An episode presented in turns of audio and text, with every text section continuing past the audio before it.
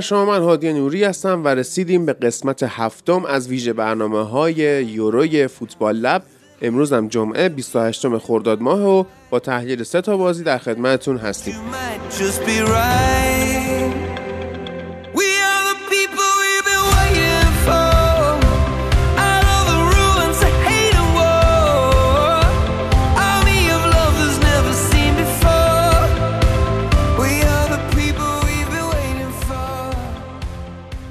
خب دیروز سه تا بازی برگزار شد که اوکراین دو یک مقدونیه شمالی رو برد بلژیک دو یک دانمارک رو برد و هلند هم دو هیچ اتریش رو که حالا از همون بازی اوکراین و مقدونیه شمالی شروع می‌کنیم که اوکراین چقدر تیم منسجمی نشون داد.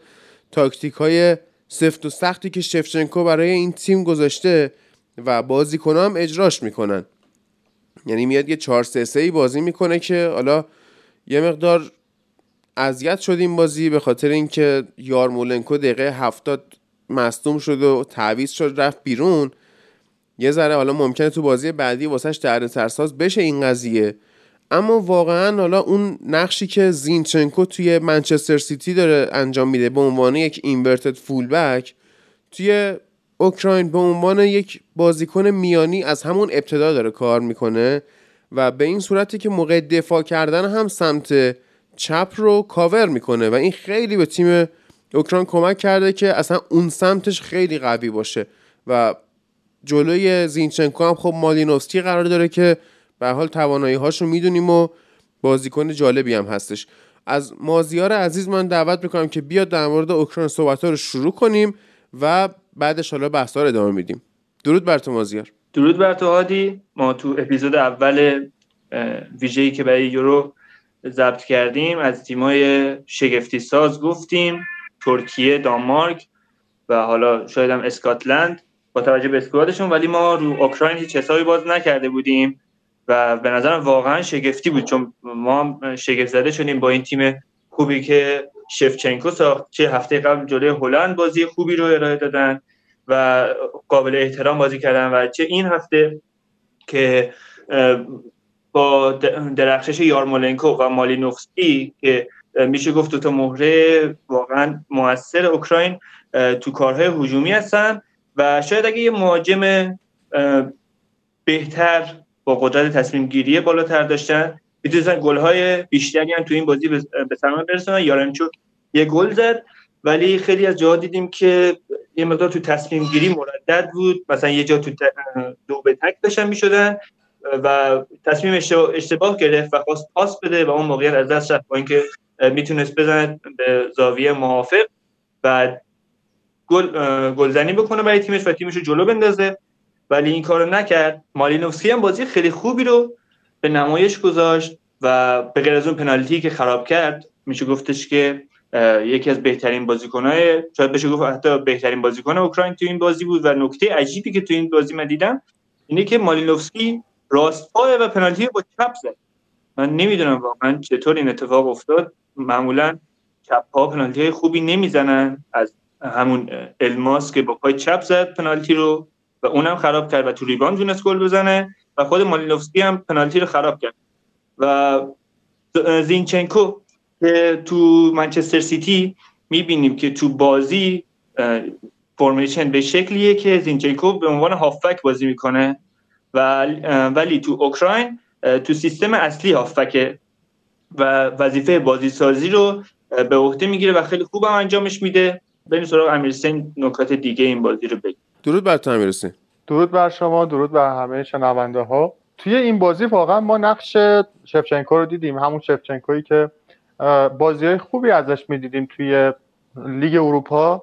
تیم اوکراین خوبی داشت. تا رده های بالاتر هم اومد با اون تیم. حتی لیگ ملت های اروپا دیگه؟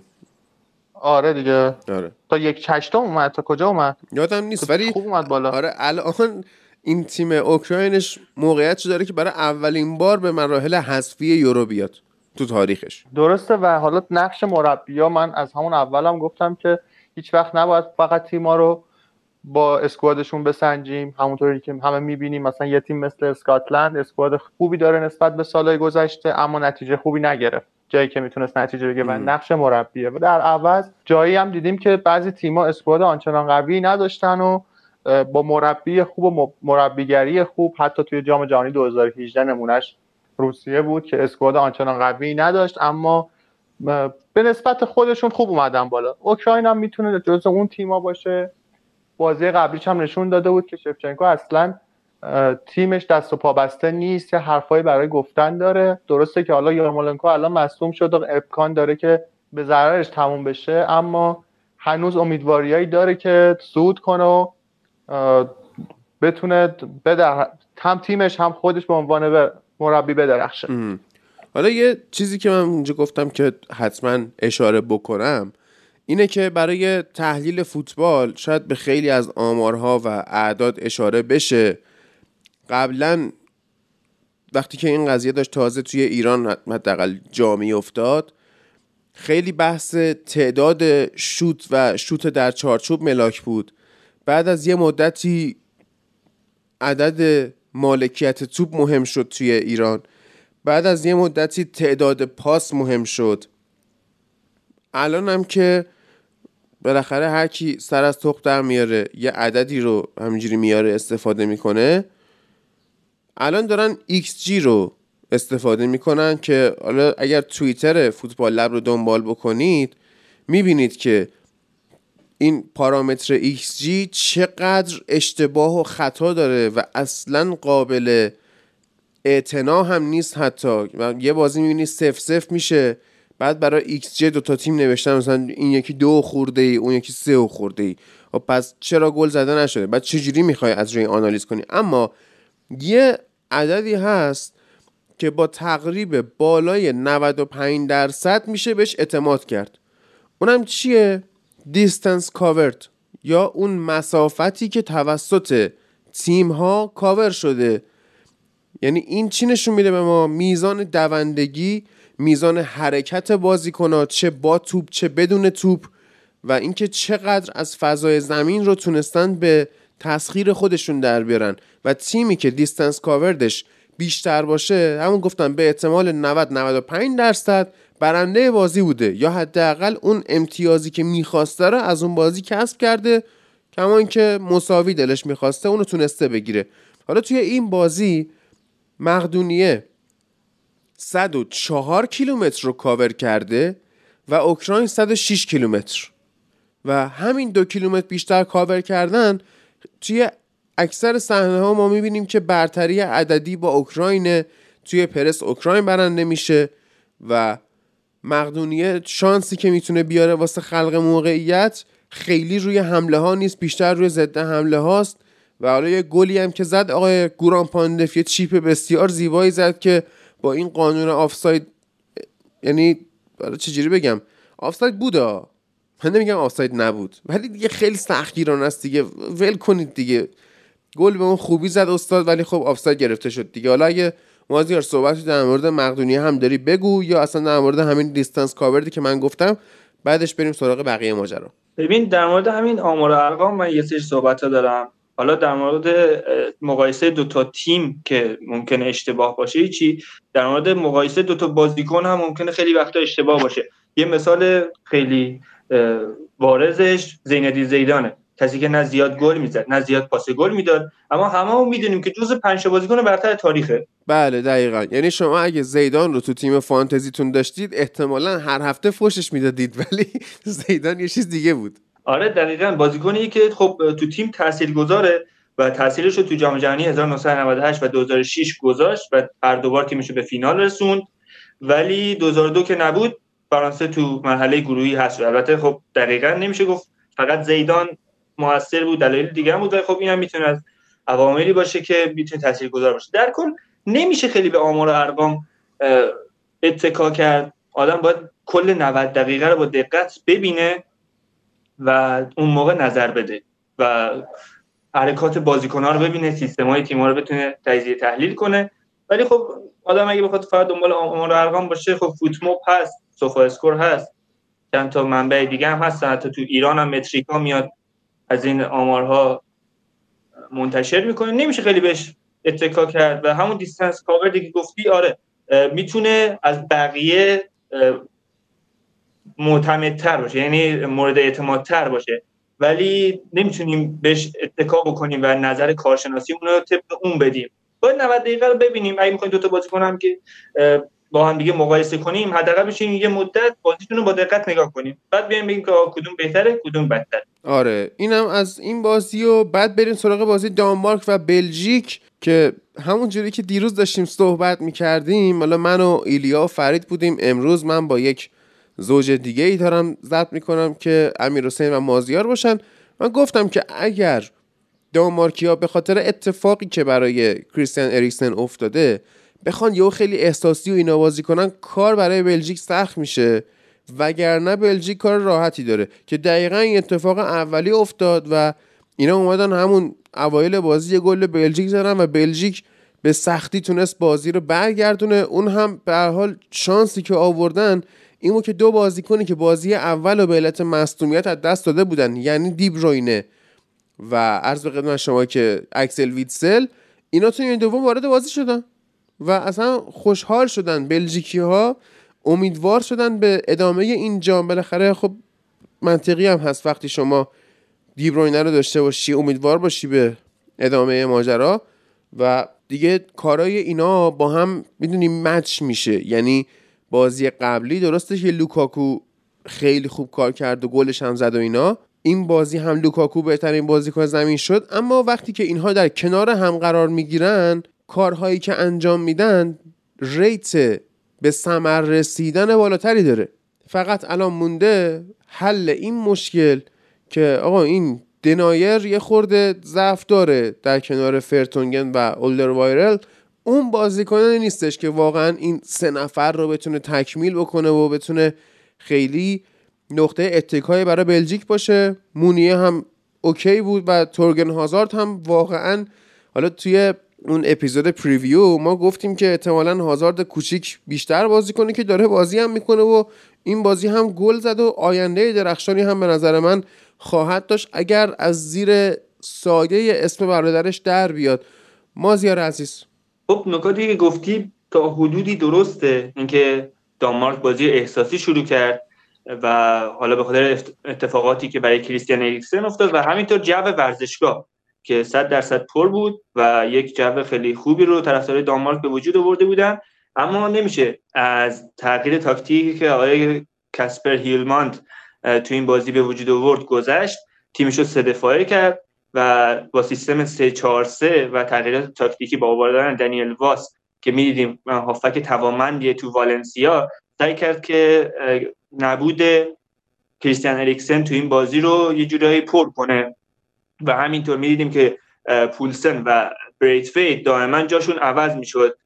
و همین تغییرات باعث شد که دانمارک واقعا بازی برتری رو تو نیمه اول نشون بده از طرفی یوری تیلمانس و دندانکر با اینکه بازیکنهای خوبی هم مخصوصا یوری تیلمانس که فصل خیلی خوبی رو گذرون و یه بازیکن چند بعدیه. اما حالا من یه فلشبک بزنم به live هادی و ایلیا بعد از بازی انگلیس و کرواسی که ایلیا گفته بود که کلوین فیلیپس بازیکنی نیست که تو بازی های بزرگ یا سخت بتونه کارو برای انگلیس در بیاره. بعدا یوری تیلیمانس هم همینه.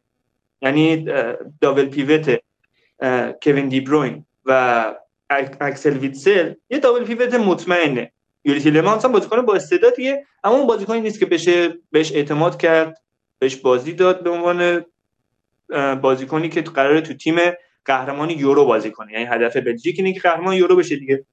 تیلمانس بازیکنی نیست که بتونه کارو براشون در بیاره. حالا شاید در کنار یه بازیکن دیگه مثلا تو لستر داره کنار ویلفرد اندیدی بازی می‌کنه و اونجا کار براش راحت تره ویلفرد اندیدی بازیکن بهتری نسبت به دندنکر ولی خب دیدیم تو نیمه اول چند تا پاس اشتباه داد تیلمانس و نتونست انتظارات برابر برآورده کنه با اینکه 90 دقیقه هم بازی کرد.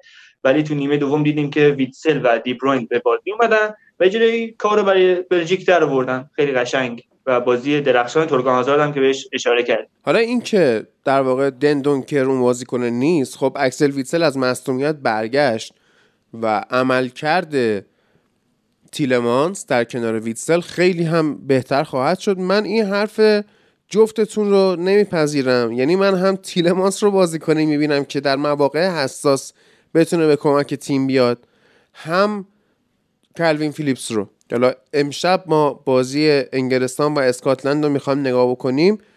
توی کافه هم که من گفتم دیروز من هستم. امشب اکثر تیم فوتبال لب هم اونایی که تهرانن حداقل هستن. میریم کافه پنجره. گفتم خیابون 16 آذر پلک 52 حتما رزرو بکنید. اگه خواستید می‌تونید به خود من هم پیام بدید توی اینستا حالا یا توی توییتر. یا حتی به اکانت تلگرام فوتبال لب بگید که آقا من مثلا می‌خوام بیام و انقدر نفرم و ورودی هم نداره ها. یعنی فقط میاد و سفارش می‌دید. یعنی اینجوری که پول بگیرن اولش و می‌بینیم حالا بازی انگلیس رو. من این دوتا بازیکن رو اتفاقا جفتشون رو بازیکنهایی می‌بینم که آینده فوتبال اروپا روی همچین بازیکنهایی میچرخه. یعنی بازیکنهایی که بین پست 6 و 8 جابجا میشن و یه حالت لیبروی پیدا می‌کنن که فقط تو خط دفاع خیلی ورود پیدا نمی‌کنن. که حالا یکی از نمونه هاش توی خط دفاع هم ورود پیدا می‌کنه یعنی اسکات مکتامینه. حالا این سه بازیکن یعنی تیلمانس کلوین فیلیپس و اسکات مکتامینه رو من واقعا بازیکنان آینده می‌دونم. یعنی کسایی که بیشترین نقش تاکتیکی رو توی ایده های هر مربی خواهند داشت. بگو مازیر ببین حرف درسته. من خودم اصلا بازی تیلمانس خیلی دوست دارم. حتی فیفا کریرم بازی می‌کنم. یکی از خریدای همیشگیم همین یوری تیلمانسه ولی خب ما حرفمون اینه که الان در حال حاضر اون بازیکن قابل اعتماد اون تجربه و پختگی رو ندارن که بخوان تو بازی بزرگی مثل تورنمنت تورنمنتی مثل یورو و بازی سختی تو این تورنمنت بخوان کارو برای تیمشون در بیارن. ولی خب حرف درست کاملا. آره در آینده بازیکنهای بزرگی خواهند شد. اگه اتفاق بدی براشون رخ نده و خودشون قدر استعدادشون رو بدونن. امیر ببینید یه بازیکن مثل یوری تیلمانس وقتی که کنارش یه پست تخصصی بازی کنه می‌تونه خیلی به جلو کمک کنه توی دفاع کمک می‌کنه توپا رو خوب قطع می‌کنه پاسای خوبی میده خوب بازیکنها رو می‌بینه و حتی می‌تونه تو مواقع ضروری شوتای خوبی بزنه که حتی بازی رو در بیاره. که این کار رو توی لیگ انگلیس هم بارها و بارها انجام داده. و به نظر من مشکل اساسی بلژیک این خط دفاعشه. توی گل اولم من درسته که خیلی احساسی بازی می‌کردن بازیکنهای دانمارک خیلی فشرده بازی می‌کردن محکم بودن پیگیری می‌کردن توپ و پرسای خیلی به موقع انجام می‌دادن. اما مشکل اساسی که به وجود اومد اشتباهی بود که دنایر کرد. و حتی هم توی جاگیری هم توی اولش رو لو رفتن توپ و این باعث شد که گل بخوره بلژیک. و نیمه اول هم بازیکنهای بلژیک خیلی خیلی تحت تاثیر جو ورزشگاه بودن و حتی همون قابی که یه پیرهن تیم ملی بلژیک بود و همه روش امضا کرده بودن و برای کریستیان اریکسن فرستادن همون خودش هم می‌تونست روی جو بازیکنان تاثیر بذاره. حتی گلی که دبروینه زد و دستش آورد پایین و آروم باشه. به نظر من همه اینا تاثیر داشت و اینکه البته اینکه میگی دست آورد پایین دیبروینه خودش مصاحبه کرده. گفته که من به خاطر احترام زیادی که واسه هواداره دانمارک قائلم نخواستم خوشحالی کنم و اون در واقع دست آوردن پایینه و اینا به نشانه آروم کردن بازیکن‌ها بوده که آقا شلوغ نکنی خیلی خوشحالی نکنی درسته. و خب همینم نشونه جو دیگه. اگر جو ورزشگاه اونجوری نبود همچین حرکتی هم ما از دیبروینه نمی‌دیدیم. یا اینکه ببینید یه تیم مثل بلژیک که امیداش همین بازیکنایی هستن مثل دیبروینه مثل ادن هازارد حتی همین یوری تیلمانس اون مهاجم نوکشون لوکاکو. وقتی که یه تیمی این مهره ها رو داره و میاد برای قهرمانی باید حتما از دفاع تکمیل باشه. حالا دروازه‌بان خوبی دارن به نسبت اما دفاعشون اون سه تا دفاع مرکزی که قرار میده مارتینز اون ستا خیلی کنتر از اینی هستن که بخوان توی یه سری بازی های مهم مثلا جلوی فرانسه صد درصد بلژیک به مشکل برمیخوره. اما بازم حالا یه صحبتی کرده بود ایلیا که اینکه باید بیایم ببینیم ببینیم چلسی جلوی تیمای بزرگتر یا زمانی که به مشکل برمیخوره عقب میفته پلن داره یا نداره کاری می‌کنه کاری نمی‌کنه تغییر تاکتیک میده و دیدیم که آره الان عمق اسکواد فوق العاده بالایی داره. یعنی که حتی می‌تونست تغییرهای خیلی عجیب غریبتر انجام بده که بازم کار رو در میاره مثلا به جای اینکه بخواد دبروینه و هازارد بیاره تو بازی به نظر من تروسارد می آورد جی مرتنز کافی بود و می‌تونست بازی با همون تروسارد تنها ببره. لازم نبود که حتی این دوتا هم بازی بده و این دوتا حالا چجوری میگم یه اوورپاور یعنی برای تیم ملی بلژیک و خیلی خیلی راحت و وقتی که این دوتا اومدن هازارد که یه ذره عقبتر بازی می‌کنه توی تیم ملی زیاد خودش رو درگیر نمی‌کنه از مصومیت میترسه اون عقب زمین یه دونه دریپ می‌زنه گره رو باز می‌کرد یه پاس می‌داد که اون پاس هم اگر ازش خوب استفاده می‌شد امید گل داشت. حالا جدا از اینکه اون پاس ساده گلی که داد و دبروین کارو تموم کرد اون خیلی پاس ساده بود ولی باید می‌دیدیم که نقشش توی تیم چی چی الان داره چیکار می‌کنه. مثل قدیم اونجا اون wing بازی نمی‌کنه اون جلو. خودش تو محوطه جریمه درگیر نمی‌کنه. میاد عقبتر از وسط زمین شروع می‌کنه یه دونه دریبل یه پاس خیلی خوب دوباره میاد جلوتر. توی بازی ترکیبی شرکت می‌کنه توپو میاره جلو و به یه جایی میرسونن که بازیکنهای تموم کنندهشون مثل لوکاکو یا حتی همین دیبروینه که اضاف میشه و کاملا می‌تونه یه دونه مهاجم شدو خیلی خوب باشه خیلی وقتا این نقش رو ایفا می‌کردن و گل می‌زدن و تموم می‌شد و به جای دیگه نمی‌رسید. بله یه خبری هم اومده که آقای مهاجم مورد علاقه امین و مازیار آقای مارتین ویت گفته که بعد از اینکه ما به بلژیک دو یک باختیم کریستن اریکسن یه مسیج توی واتساپ برای این فرستاده یعنی برای کل تیم در واقع و بهشون گفته که این مسئولای یوفا و اینا ما رو مجبور کردن بعد از اون اتفاقی که بر من افتاد فوتبال بازی کنیم. و نمی‌دونم من اون موقعی که ما داشتیم صحبت می‌کردیم گفتن که آقا اریکسن از بیمارستان ویدیو کال کرده گفته بیاید برید بازی کنید. من مثلا قلبا همراهتون هستم و اینا. الان میاد میگه که نه ما رو مجبور کردم بازی کنیم و من نمی‌دونم چه خبره اینجا. اگه مازیار تو چیزی در این زمینه می‌دونی بگو اگه نه بریم بازی بعدی. ببین اینا که خب بهونه است یه جورایی. همین گفتی دیگه این حرفا با هم دیگه نمی‌خونه. و دیدیم که اصلا این مسئولیت کریستیان اریکسن یه تاثیر مثبتی از رو تیم ملی دانمارک داشت اگه همچین اتفاقی نمیافتاد اون بازی درخشان تو نیمه اول هم انجام نمی‌دادن. و اینا یه جوری بهونه های بنی اسرائیلی دیگه که تیمو بعد از باخت میارن و میگن که آره ما نباید بازی می‌کردیم ما رو مجبور کردن از اینجور حرفا. در نهایت بازی آخرم که خب هلند و اتریش بود. اتریشی که با محرومیت آرناتوویچ واقعا زهرش گرفته شده بود و دیوید آلابایی که با رفتن سرخیو راموس از رئال مادرید متوجه شده که پرز ایشون رو برای دفاع وسط خریده و شروع کرد به سوتی دادن و پنالتی داد و منفیس دیپای هم پنالتی رو گل کرد و خیلی حرف زده شد در مورد یکی از بازیکنان هلند آقای دامینیک دامفریس یا دامفری بعضیا میگن اس آخرش نمی‌خونن که این بازیکن چقدر خوبه و چقدر نمی‌دونم ما دوستش داریم و همیشه از این بحثا پیش میاد دیگه. توی در واقع تورنمنت ها یه بازیکنی رو پیدا می‌کنن که آره کمتر شنیده شده باشه این بیان در حد خدا ببرنش بالا. این آقای دانفری توی پی اس وی آیندهوون من ببخشید اسمشو گفتم دامینیک دنزله. من معذرت می‌خوام. دنزل دانفریز توی پی اس وی آیندهوون بازی می‌کنه و در مجموع 140 بازی که واسه پی اس وی آیندهوون کرده از 2018 تا الان یعنی تو این سه ساله کلا 16 تا گل زده. خب و می پروفایلش رو نگاه می‌کنی بله به عنوان یه حالا بگیم وینگر یا به عنوان یه wing back قد 189 خیلی برای شما مناسبه و زیادی هم هست. حتی ممکنه جاهای جلوی مانورت هم بگیره. و حالا توی این بازی بله بسیار خوب کار کرد. اما خیلی بیاد کنید hype ش نکنیم. الان این دیگه 25 سالشه و توی پی اس وی داره بازی می‌کنه و تا الان های بزرگ اروپا تا این سن که رسیده ایشون رو شناسایی نکردن که بخوان لینک بکنن به باشگاه مثل بارسا و رئال و حتی آژاکس تو کشور خودشون و بایرن مونیخ و من یونایتد و چلسی و لیورپول و من سیتی و غیره.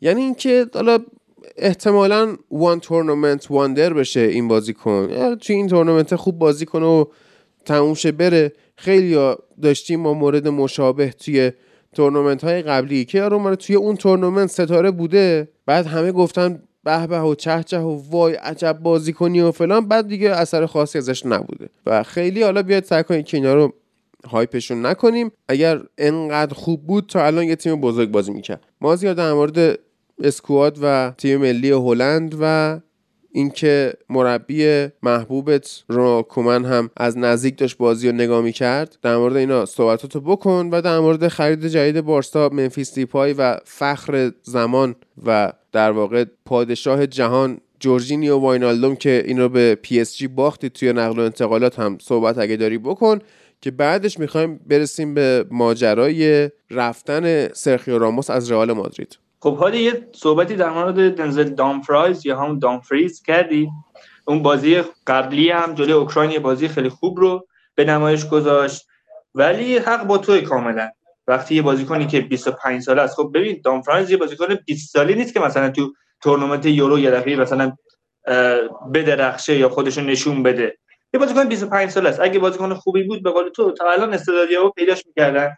و با دو تا بازی خب نمیشه بازیکن رو خدا کرد و گفتش آقا این بهترین چه می‌دونم wing back یوروه یا اصلا بهترین wing back اروپا یه همچین حرفایی. در مورد squad هلند اینو بگم که چقدر اضافه شدن دلیخت به این تیم کمک کرد و اون دفاع متزلزلی که اوکراین جلوی اوکراین میگم هلند در مقابل اوکراین داشت این بازی خیلی محکمتر بود. هرچند که اوکراین از اتریش تیم بهتری ولی می‌دیدیم که اون اشتباهات و فضاهایی که تو بازی با اوکراین به بازیکنای اون تیم داده می‌شد تو این بازی اصلا از این خبری نبود و دلیخت با یکی دوتا تکل خیلی خوبم نشون داد که درست از مسئولیت برگشته ولی خیلی آماده است. یه خط بیایم جلوتر. در مورد واینالدوم گفتی. کسی که من گفته بودم تو تیم ملی هلند به خاطر اینکه به box نزدیکتره و شرح وظایف هجومی تری داره خیلی بیشتر تو چشمه و به نظر میاد که بازیکن بهتریه و به نظر میاد که تاثیر بیشتری تو تیمش داره و به نظرم اگه میومد بارسا می‌تونه زوج خوبی رو با فرانک دیونگ تشکیل بده. فرانک دیونگی که واقعا یه بازیکن محکمه. تو هر دو تا بازی بازی خیلی خوبی رو از خودش به نمایش گذاشت. با اینکه ازش صحبتی نمیشه ولی یکی از بهترین بازیکنهای هلند تو این تورنمنت بود و احتمالا می‌تونه تو بازی های بزرگ هم خیلی های دست فرانک دیبوئر باشه. به سراغ منفیس دیپای خرید جدید بارسا. حالا من می‌خواستم هفته قبل این صحبت رو بکنم ولی خب فرصت نشد و من نتونستم تو اپیزود هفته قبل که در مورد بازی هلند بود شرکت داشته باشم. می‌خواستم بگم خب بارسا همون می‌دونیم که مالکیت توپ رو دستش می‌گیره. و تیمای مقابل حتی رئال هم امسال دیدیم که کاملا عقب میشینن و می‌خوان از فضاها و ضد حمله استفاده کنن. برای همچین تیمی منفیس سپای به درد می‌خوره و عثمان دمبله به درد نمی‌خوره. چرا؟ چون حرکات عثمان دمبله همش سرعتی انفجاری و در طول در طول زمینه. ولی حرکات دیپای با صبر و حوصله بازی می‌کنه و سعی می‌کنه که از جناحین بازی سازی کنه. یه جوری یه وینگر بازی سازه کمتر می... حتی تو این بازی هم کمتر دیدیم که تو box باشه و واینالدوم حتی بیشتر از دیپای تو موقعیت گلزنی قرار گرفته تو این دوتا بازی. و یه بازیکنی مثل دیپای که می‌تونه بازی رو نگه داره و به موقع موقعیت سازی کنه و اون خلاقیت لازم داره خیلی بیشتر از دمبله به درد می‌خوره. دمبله بیشتر به درد تیمایی مثل همون دورتموند می‌خوره که تمرکزشون رو ضد حملاته و حالا درسته یه دروازه خالی خراب کرد و من دیشب حالا خیلی متعجب شدم از اینکه کاربرای بارسایی توییتر گفتن که آقا این چه آشغالی ما خریدیم و باز هم دارن با یک موقعیت و یک صحنه بازیکن قضاوت می‌کنن که این کاملا کار اشتباهیه. یک مهاجم خوب صرفا یک گلزن خوب نیست. همونطوری که در مورد تیمو ورنر حالا شما خیلی صحبت کردین و منم باهاتون موافقم. مهاجم خوب بستگی داره وظیفش چی باشه؟ خب اگه دیپای وظیفش گلزنی باشه بیشتر خودش رو تو موقعیت گلزنی قرار میده و بیشتر اون تو box می‌بینیم و ولی این وظیفش نیست. که تو لیون؟ حالا تو لیون بیشتر به دروازه نزدیکه. و همچنین تو هلند. می‌بینیم که وظیفش بازی سازی برگرده عقب بازی پخش کنه و با پاسایی که توی عمق میفرسته بتونه موقعیت سازی کنه. حتی سر گل دوم هلند هم یه پاس خیلی خوب به دانیل مالن داد که دانیل مالن پاس داد به دنزل دان پرایس و گل دوم هلند به این شکل به ثمر رسید. در کل بازیکنی که حالا ما همین چند دقیقه پیش در موردش صحبت کرد بازیکنی که زیاد گل می‌زنه صرفا بازیکن خوبی نیست. یعنی باید ببینیم که اون بازیکن خوب وظیفش چیه شکل بازیش چجوریه و باید کاملا بررسی کنیم. تا بفهمیم آقا این بازیکن به درد می‌خوره یا نه بازیکن خوبی یا نه. به نظر منفیس پای به درد بارسا می‌خوره. اگه خب تحت شرایطی که بازیکنهای دیگه قرار گرفتن مثل فشارهای روانی و انتظار تماشاگرها رو منفیس پای اثر نذاره. یه صحبت کردی در مورد بارسا. یه عادتی که همیشه بارسا داشته بازیکنایی که نیاز نداره رو می‌خره. نمونهش هم زیاد دیدیم توی این چند سال. یکی مثل مالکومو که به هیچ دلیلی بدون اینکه بهش نیاز داشته باشه خرید بازیکنی که حتی توی قراردادش بند توپ طلا گنجونده شده بوده رو خرید و به چه فضاحتی کشوند و الان معلوم نیست کجا هست. و این عادتشونه. و به نظر من هنوز هم احتیاجی به یه نفر مثل دیپای نداشت این تیم. بیشتر یه دونه مهاجم نوک تموم کننده نیاز داشت. کاری که نه این برایت‌ویت براش می‌کنه. اسمش هم هنوز درست نمی‌تونم بگم. کسایی که به بارسا لینک شده بودن نه حتی گریزمانی که وجود داره نه حتی خود مسی اون نوک به جای سوارز یکی رو لازم داره که هنوز هم مثل مرغ پرکنده میمونه این تیم بارسا. معلوم خودش نمی‌دونه چی می‌خواد و دنبال بازیکنایی میگرده که بخره و حالا عجیب غریبه این واقعا برای من عجیبه. حالا چرا این اتفاقا میفته بماند این بحث فوتبال باشگاهی ما نداریم. و تیم هلند هنوز حالا جدا از اینکه جلوی تیم شفچنکو تیمی بود که تاکتیک داشت خوب داشتن بازی می‌کردن اما هنوز جلوی یه تیمی قرار نگرفته که هم بازیکنهای خوبی داشته باشن هم مربی خوبی در کنار هم دیگه. یعنی یه تیم کلاس جهانی مثل فرانسه که جهان رو داره یا یه تیمی مثل حالا درسته که بعضیات این روزا از آلمان خیلی شاکیان و خیلی ایرادا بهش می‌گیرن اما همین هلند جلوی آلمان به مشکل می‌خوره. همین هلند جلوی ایتالیا صد درصد به مشکل می‌خوره. ایتالیایی که همیشه عادتش بوده هلند رو اذیت کنه واقعا به مشکل می‌خوره. باید اونجا دید این تیما چند مرده حلاجن و سنگ محک خوبی براشون پیدا شه. تیمی مثل اتریش که واقعا ما توی طول بازی می‌دیدیم که بازیکناش اصلا کیفیت لازم رو نداشتن. پاسا رو خراب می‌کردن یه استوپ تو درست نمی‌تونستن انجام بدن یا بیدلیل شوتهایی می‌زدن که می‌دونستن هیچ عاقبتی این شوت نداره. واقعا من برام عجیبه. یعنی که اینجا جای بزرگ کردن یه تیم مثل هلند یه بازیکن مثل دامفریز یا یه بازیکن مثل دیپای نیست. سنگ محک های خیلی بزرگتری لازمه. برای اینجور تیما خب در مورد مالکوم امیرسن صحبت کردی. مالکوم یه بازیکن واقعا خوب بود. یعنی من به عنوان یه بارسایی که بازیاشو قشنگ یادمه قشنگ یه ال کلاسیکو رو برای ما در آورده بود و بازیکن خیلی موثری بود تو بارسا ولی متاسفانه قدرش رو ندونستن. چه آقای والورده چه آقای بارتومو و دمبله رو بهش ترجیح دادن. در حالی که به نظر مالکوم خیلی می‌تونست بیشتر موثر باشه. نسبت به دمبله تو بارسا. و دیپای هم یه بازیکنه با خصوصیت های همون مالکوم و به نظرم می‌تونه موفق باشه. در مورد مهاجم نوک گفتی که خب ما آگوئرو رو خریدیم و با این شرایط مالی بهتر از آگوئرو واقعا نمی‌تونیم بخریم. یعنی تاش باید بریم هالند بخریم که اصلا پولی در خزانه بارسا اصلا وجود نداره که بخواد بره 200 میلیون خرج کنه برای هالند. ما همین آگوئرو رو خریدیم با یه دستمزد پایین. و امیدواریم که بتونه یه بازیکن مثل همین لوک دیانگی که توی خود هلند داره بازی می‌کنه یا یه بازیکنی با اینکه سنش بالاست یا یه بازیکن یه مهاجم نوک کلاسیک تر حتی از آگرو هم کلاسیک تر یه, یه نفر لازم دارید که اون جلو کار تموم کنه. هنوزم آگرو به نظرم انتخاب حالا خیلی عاقلانه ای نبوده. شاید بازیکنایی که حالا فیزیک بهتری داشته باشن می‌تونستن اولویت داشته باشن برای این تیم. حالا امیدواریم که نتیجه بگیرید. امیدوار نیستیم ولی امیدواریم. میگیم که ناراحت نش درست.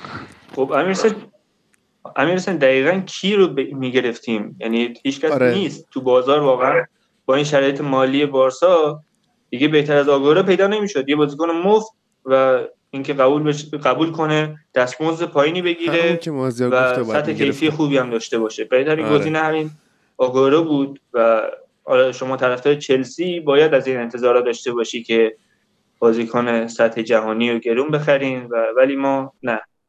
ما در همین حد وسعمون می‌رسه و می‌تونیم همین آخه خب ببینم پیش وقت بارسا خرج نکرده. خرج که کرده. حالا ول کن دیگه آره. صحبت در مورد فوتبال ملی باشگاهیش نکنیم. خب. اینه ولش کن خب. و اصلا بس رفت سمت باشگاهی. دوباره فوتبال لب طولانی شد.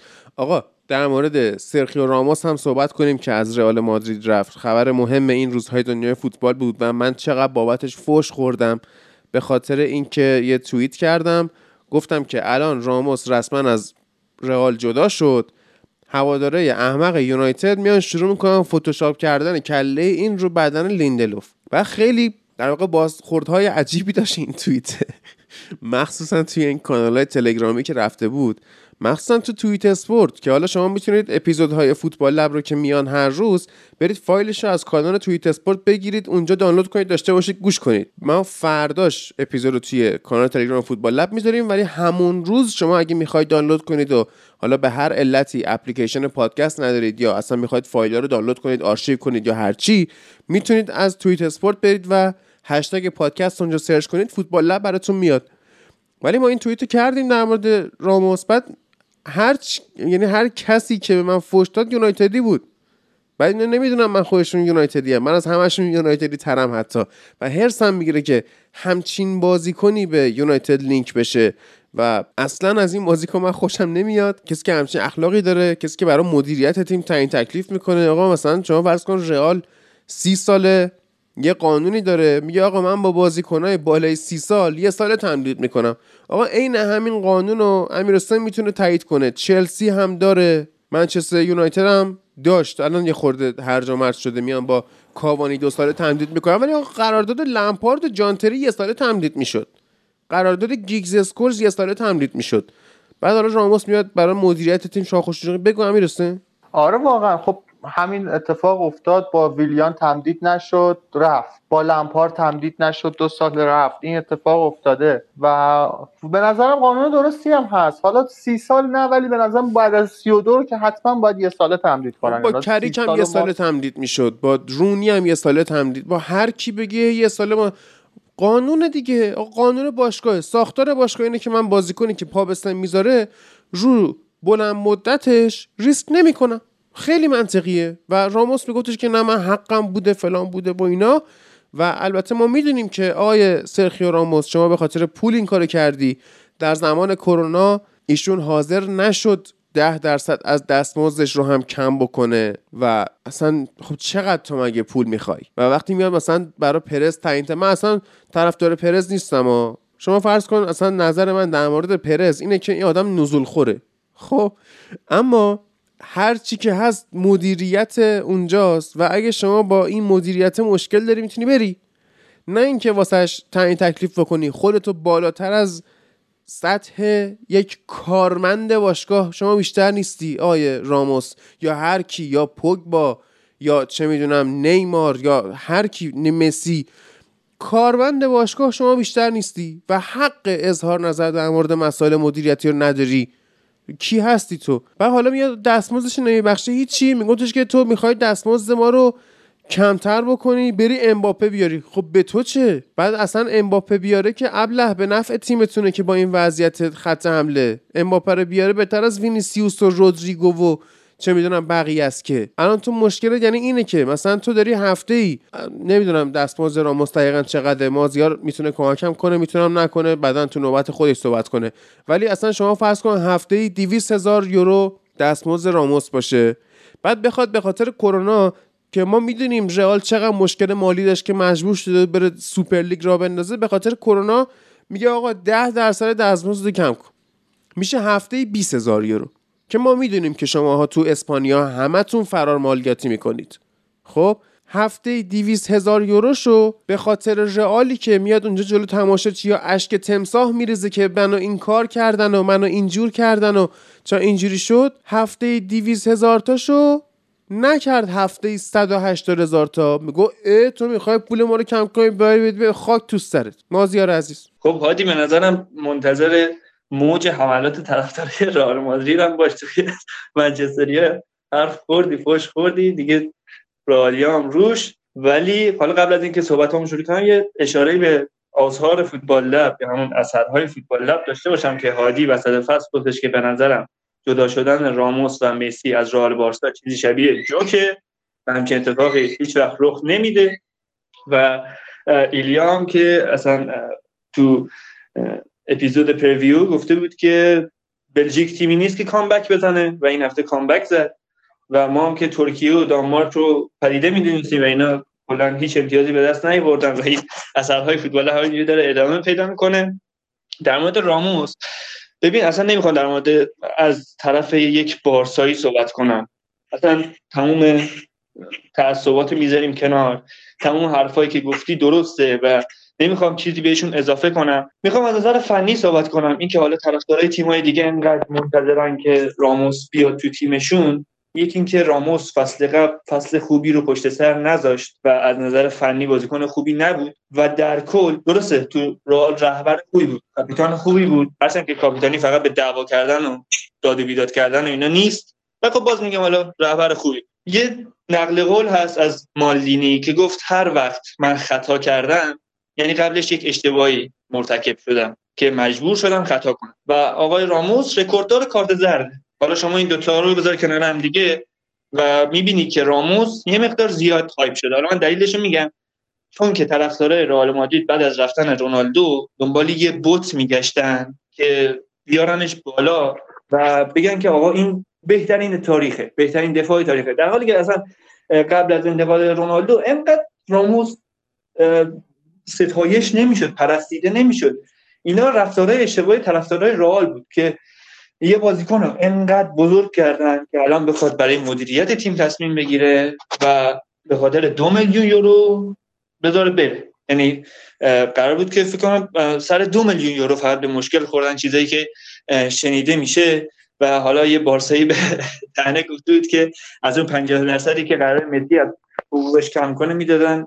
راموس میموند. و اینجا تفاوت این دوتا بازیکن مشخص میشه. در کل بازیکنی نبود که برای من قابل احترام باشه و نمی‌خوام از اون حرفای شعاری بزنم که رفت نمی‌دونم ال کلاسیکو جذاب نیست و نه. هر چقدر که رئال ضعیفتر بشه من خوشحالترم. و هر چقدر ببینم که اسطوره به این شکل میرم من خوشحالترم. و حرف دیگه هم نمیمونه در مورد این موضوع. و بریم که هادی امیر داشته باشیم که ببینیم چی میگه. والا در مورد مسی که مازیار عزیز دهن منو وا نکن. بازیکنی که باشگاه رو تهدید به جدایی می‌کنه. بعد تماما هم مسئلهش مالیه. بعد میان میگن که حالا بیا ما خیلی بیشتر بهت حقوق میدیم. بعد هفتاد میلیون یورو جیرنگی معاف از مالیات. میان میریزن به حسابش به عنوان بند وفاداری. دیگه مازیار دهنمو در مورد مسی باز نکن. من چهار تا انتقاد به راموس کردم ولی در مورد مسی سالها می‌تونم آره. امیر تو نظر خاصی در مورد این داری که راموس به چلسی هم لینک شده یا اصلا در مورد همین فرایند صحبت بکنی؟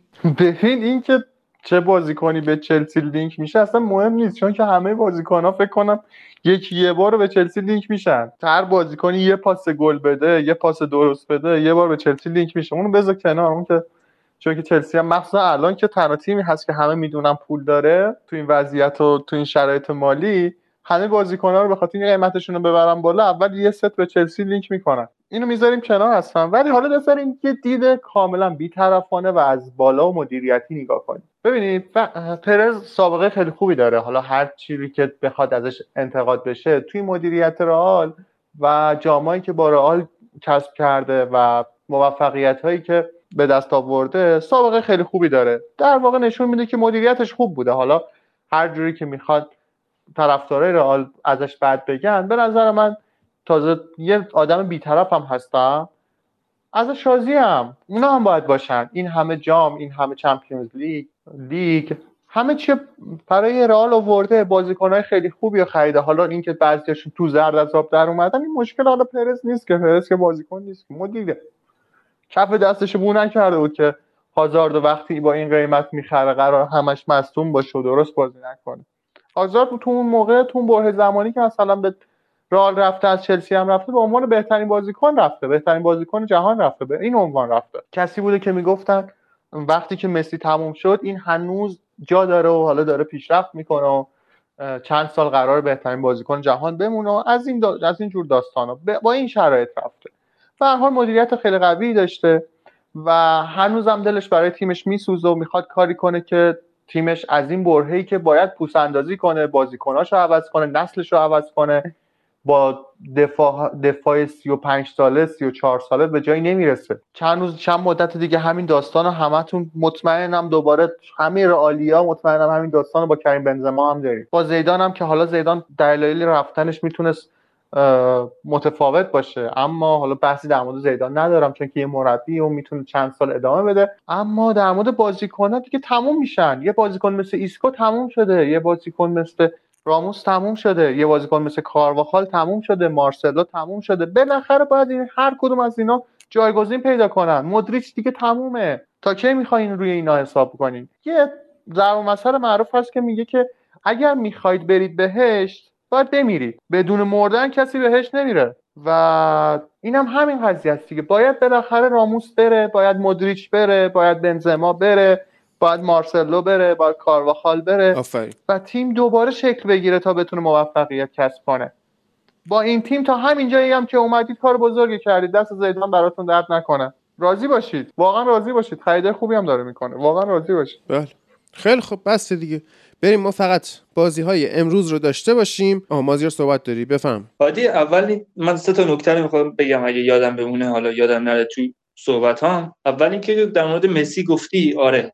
حالا ما تو اپیزودهای لالیگا کاملا یه پرونده ویژه در موردش داشتیم و کاملا مورد بررسی قرارش دادیم.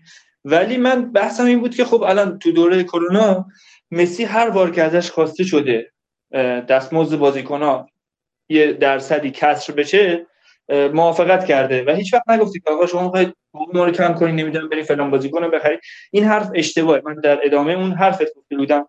ولی اینکه خب 70 میلیون یورو فقط برای بند وفاداری بگیری چیزی واقعا مسخره است. وفاداری وقتی داری تو 70 میلیون بابتش می‌گیری. و این خصلت بازیکن‌های آمریکای جنوبی اصلا صحبتی در موردش ندارم چه مسی باشه چه نیمار باشه چه هر کس دیگه ای در مورد حرف امیرسین که گفتش خرید هازارد درست بود. ببین وقتی که پرز داشت هازارد می‌خرید هازارد می‌کنم 28 یا 29 سالش بود. و وقتی تو داری 100 میلیون میدی برای بازیکن 28 ساله همین انتقادی که من حالا نسبت به بارتومو برای خرید گریزمان هم داشتم. حالا میگم. چند سال می‌خوای روی سرمایه گذاری کنی؟ این چند سال می‌تونه برات بازی کنه؟ اصلا بگیم تو رئال یه بازیکن فوق العاده مثلا همین یکی دو فصل مثلا خیلی عالی بازی می‌کرد. دیگه تهش سه سال. تو برای سه سال میاد 100 میلیون یورو خرج می‌کنی و اینکه خب آره من تو می‌دونستیم که اون موقع هازارد یکی از بهترین بازیکن‌های جهانه. ولی پرس که داره یک باشگاه ورزشی بزرگ کار می‌کنه. باید مشاوره بگیره و بدونه که هازارد لیگ انگلیس ضربه زیاد میخورده و زیاد مصدوم می‌شده.